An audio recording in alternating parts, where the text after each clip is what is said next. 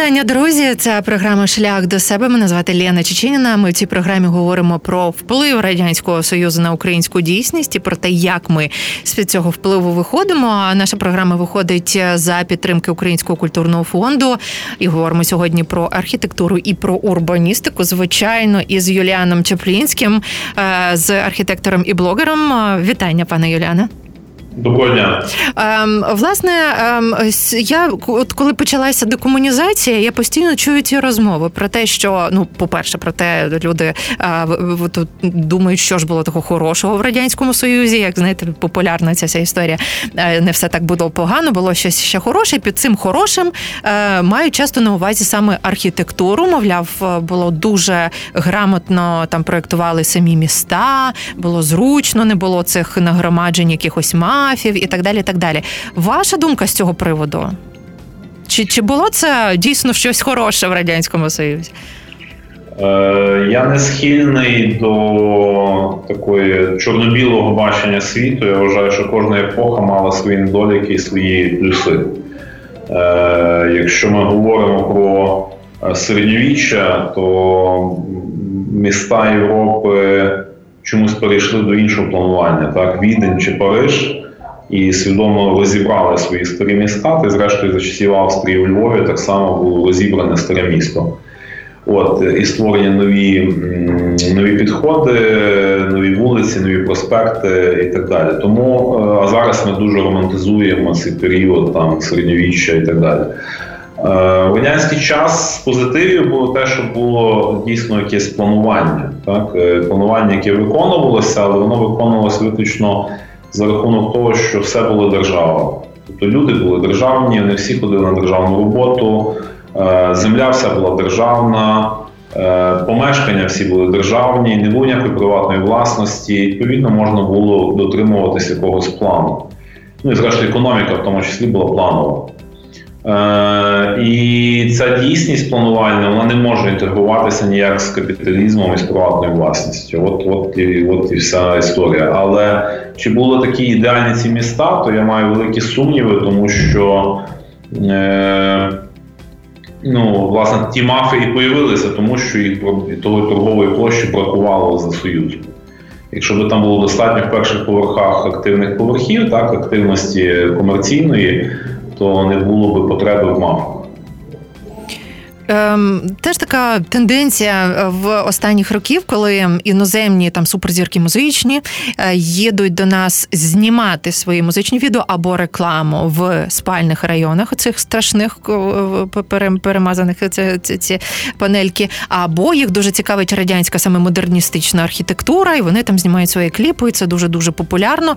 Чому е, чому така є популярність іноземців? Якщо говорити про модерністичну архітектуру, мені ще сяк так зрозуміло зрозуміло, але панельки чому? Ну, це просто такий певний настрій для картинка для відео. Я не вважаю, що це цим треба пишатися насправді. Я думаю, що хтось кліпи знімає в фавелах е, в Латинській Америці. Ну, це ж не означає, що це хороше житло. От, е, Чи там якихось трущобах Індії. От, Тобто це просто колорит для конкретного відео, треба якусь брутальну картинку, от вони туди їдуть знімати. Ем, власне, ем, е, якщо говорити про житло ем, радянське, яке будувалось ну от хрущі, різні ці панельки, ми зрозуміло, коли вони будувалися, люди е, були їм раді, тому що вони часто переселялися із комуналок, де були умови ще гіршими. Але ми багато людей виросли в цих хрущівках. Чи можна говорити, що це житло, цей спосіб життя, це планування якось вплинуло на нашу свідомість, на нашу психіку, навіть як взагалі такі умови? Умови життя, це житло вплинуло на нас, на ментальність якусь можливо? Ну, вплинуло безпосередньо, воно породило в людей, які почали заробляти гроші. Я знаю, серед моїх замовників перших е, було дуже багато людей, які жили в хущовках і за ціль собі ставили робити гіпервеликі особняки. Тобто, якщо ви подивитеся особняки, які почали будуватися в період незалежності у всій країні це переважно вони були дуже були зловживали площами. І газ був дешевий, ніхто не думав, як це буде опалюватися, і люди будували свої величезні будинки по 500 метрів, по 600 метрів квадратних з купою спалень. І це була реакція противаги проти власне того життя в Хрущовці. З другого боку, сказати, що це така аж аж супернегативна картинка, що в ній там якось міняється психіка людини в якусь там в мінус якийсь. Я не думаю, я не маю таких е, поглядів, тому що в капіталістичному світі на значно гірші умови деколи життя, як в тому самому Нью-Йорку, там в тому самому Мангеттені, е, Є дуже дуже соціальне житло, де живуть люди за копійки, бо воно більше на краще не мають фінансів. Власне, просто капіталістичний світ відрізняється від соціалістичного тим, що в соціалізмі були спроби все уніфікувати, так тобто зробити якісь норми мінімального там проживання для людей, і це враховує там до сантиметра квадратного. Капіталістичний світ дає можливість робити будь-що і будь-яку там кімнатку. Зараз там мода пішла смарт-квартири, так звані, та така модна назва. але Це Фактично, у нас це називали кавалерка, коли людина заходить в одне приміщення, і там тільки туалет відділений, а все решта кухня, спальня і вітальня вони всі в одному приміщенні, то зараз назвали модним словом смарт-квартира. Вона ніяка не смарт, це просто є від біди, від того, що вона не може собі дозволити більшої площі квартири. Ем, як е, ви відчуваєте, як архітектор, передусім, ем, ем, чи є ну серйозне ставлення до питання архітектури? Тому що у нас е, от теж була гостя, яка балетна менеджерка. От вона говорить, що в держави дуже несерйозне, байдуже ставлення до балету, взагалі до високого мистецтва. Я з одного боку бачу популярність, е, популярність ваших блогів, коли ви розповідаєте чи щось показуєте по урбанистиці. Це збирає багато тисяч переглядів. Але з іншого боку, я бачу стан Одеси, стан Херсона, коли дуже класна архітектура, просто вже розвалюється. Те саме в Києві. Е, тому як ви бачите цю проблему? Я так розумію, що ви маєте на увазі, що держава дбає про про ну, взагалі держава і ставлення до архітектури як до якоїсь цінності, наскільки і держави, власне, ну от люди, населення вважають, що архітектура це та це те, що потрібно просто необхідно зберегти. А, бо мені інколи здається, що це лише там е, хвилює якусь групу активістів невелику. Е, я трошки внесу ясність, тому що е, я вважаю архітектурою не об'єкти нерухомого майна, а я вважаю архітектурою процес і результат планування. Так? Тобто для мене це архітектура. А архітектура вже яка здійснена, збудована, е, назвемо це спадщиною. Так? Тобто, я думаю, що питання краще перефразувати, чи дбає країна про, про спадщину, то звичайно, що ні. От, Але в нас є викривлене поняття. Нас всі вважають, що коли я маю свій е, будинок е, історичний е, в приватній власності, то держава до мене вступити додому на поріг не має права. Але коли в мене тече ридва на фасаді або дах тече, тоді держава повинна мені зробити за закіс незрозумілий бюджет ремонт. І це є проблема. У нас немає вихованого інституту ефективного власника. Е, це ілюзія. Нас далі люди після 30 років незалежності. Е, нас далі люди живуть е, комуністичними уявленнями про те, як має бути хто має відповідати за стан будинку. Стан будинку за стан будинку відповідає виключно власник цього будинку. Так само, як за стан автомобіля має відповідати ну, власник цього автомобіля. От, на то вона і є приватна власність. Держава, що може зробити, якщо ми говоримо про історичну спадщину, вона може організувати дешеві кредити, так як це було по воєнній Німеччині, по воєнній Австрії е, і багатьох інших країнах, коли люди повинні самоорганізуватися, заробити гроші, відповідно можуть дати дешевий кредит або там під нульові відсотки позичити держави гроші, щоб зробити е, реставрацію свого будинку. Е, дарунків ніхто не цінує. Які б це дарунки не були, їх ніхто не цінує. Якщо люди хочуть, щоб їм поремонтували їхню пам'ятку архітектури, вони далі там хочуть жити, то вони повинні на це знайти фінанси. А держава, як на мене, може їм допомогти знайти дешеві фінанси там не, не з невисокими е, кредитними ставками. Що стосується ставлення держави до архітектури до процесу планування, то тут і гірша ситуація, тому що нас вирішила держава, що зовнішній вигляд будинків, е, як буде виглядати фасад, як буде виглядати генплан цього будинку, це максимум, це повністю прерогатива вирішення самого забудовника і його, можливо, його архітектора, якого ніхто не знає. І якщо ми знаємо в історії, що костел, який горів там недавно у Києві, це його проєктував е, е, Городецький. Е, ми знаємо там архітектора Бекетова, ми знаємо архітектора з Лондона Нормана Фостера, е, ми знаємо Антоніо Гауді, але в нас все помінялося, і в нас ми знаємо, що це будує компанія Інтергалбут, а це будує компанія Saga Development, а це будує компанія якась там Ріел. От. І хто за нею стоїть, хто це особистість, хто це спроектував це середовище, наше ми, ми цього не знаємо. І так, воно в документах десь там пишеться, головний архітектор проекту, головний інженер проекту, але переважно це люди послуговуються більше, навіть навіть часто послуговуються чужими початками і нема того авторства. І оце от колектив, це от відсутність авторства, вона породжує колективну безвідповідальність. Е, Воно породжує те, що вирішує, який буде фасад, не архітектор, а вирішує забудовник. І держава, е, яка створила закон, закони для цього, вона так вирішила. І тому у нас міста такі всі кучеряві, кострубаті, немає єдиних ансамблів, немає спадкової школи, немає традиції урбаністичної. І так, от ми споживаємо це все Е, це от жахіття на наших вулицях. Я нагадаю нашим слухачам-глядачам Юліан Чаплінський з нами, архітектор і блогер. Це програма Шлях до себе, в якій ми розбираємо питання впливу радянського союзу на нас усіх, на на різні наші галузі, і як ми з цього впливу виходимо. Це як можна побороти, тому що, приміром, таке місто, як Рівне, воно ще донедавна кажуть, що вже трішечки стало краще. Воно було все завішене рекламними банерами. Це такий був єдиний базар. Е, багато міст є, наприклад, на відміну від Львова, е, де літерками викладено бодай в центрі назви там аптека чи якийсь магазин, клеїться великий банер. Це е, питання, і ну і все це разом створює такий не дуже красивий ансамбль, навіть в потенційно нормальних, начебто, місцях. Це питання контролю від держави чи самоусвідомленості, я не знаю, власників цих торгових центрів. Що як я що в чому причина?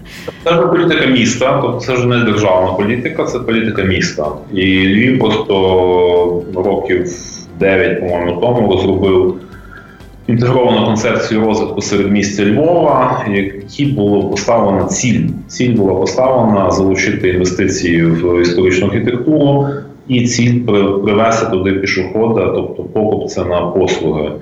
Е, ну, тобто туриста, так? Бо турист може бути і внутрішній, і може бути саме львів'янин з іншого району, приїхати, бо йому там добре. І ця концепція е, відповідно полягала в створенні правил гри. Ті правила гри були оформлені рішеннями виконкомів, е, ухвалами сесії, і це вийшло. Це вистрілило і виявилось, мало ефект бомби.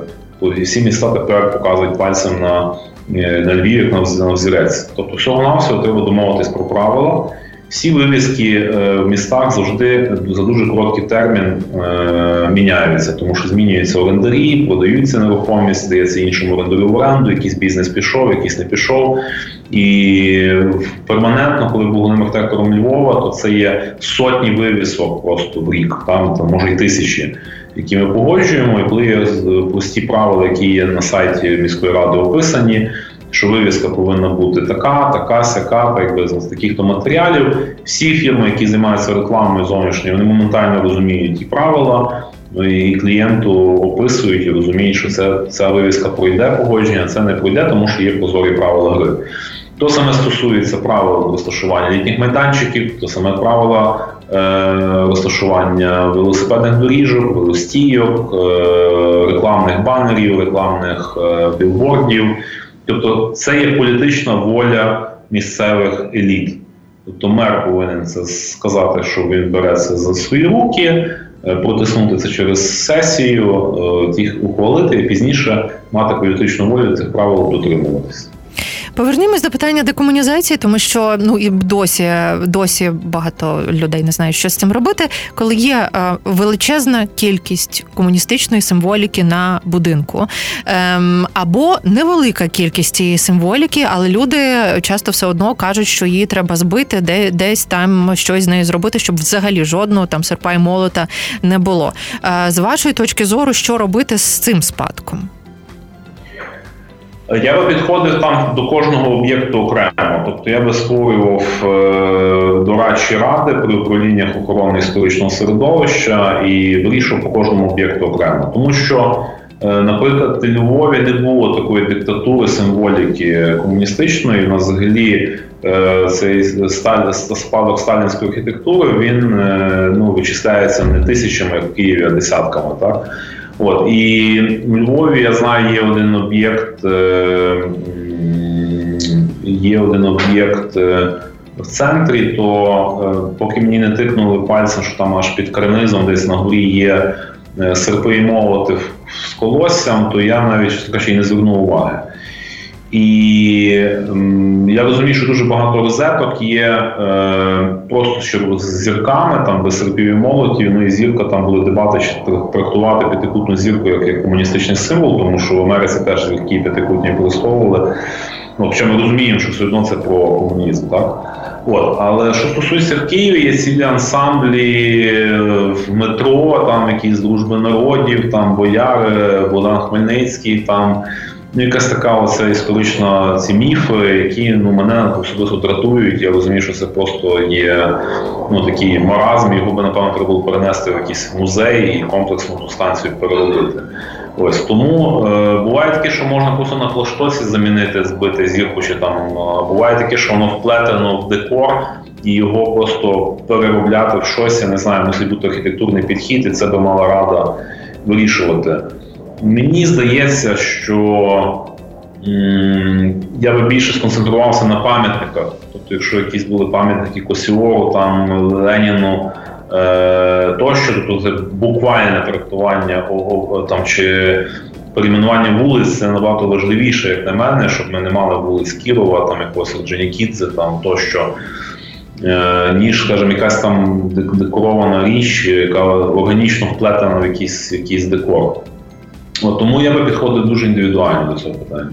Маємо з вами 5 хвилин. Хотілося б вас запитати про Майдан Незалежності, тому що це теж мені е, інколи здається така проблема, тому що це місце е, ну часто можна зустріти, що архітектори там, зокрема, називають цей ансамбль, який я взагалі будує Майдан Незалежності, е, одним із там найжахливіших місць, яке там нагромадження всього, чого не найкрасивіше було вдома, та й наліпили. Але з іншого боку, це знакове місце для України, і як тепер з цим бути? чіпати ту стелу, як же ж її тепер знесеш, як би її там не називали, що вона позбавлена художнього смаку. А, З вашої точки зору, що як так все і лишати далі на Майдані?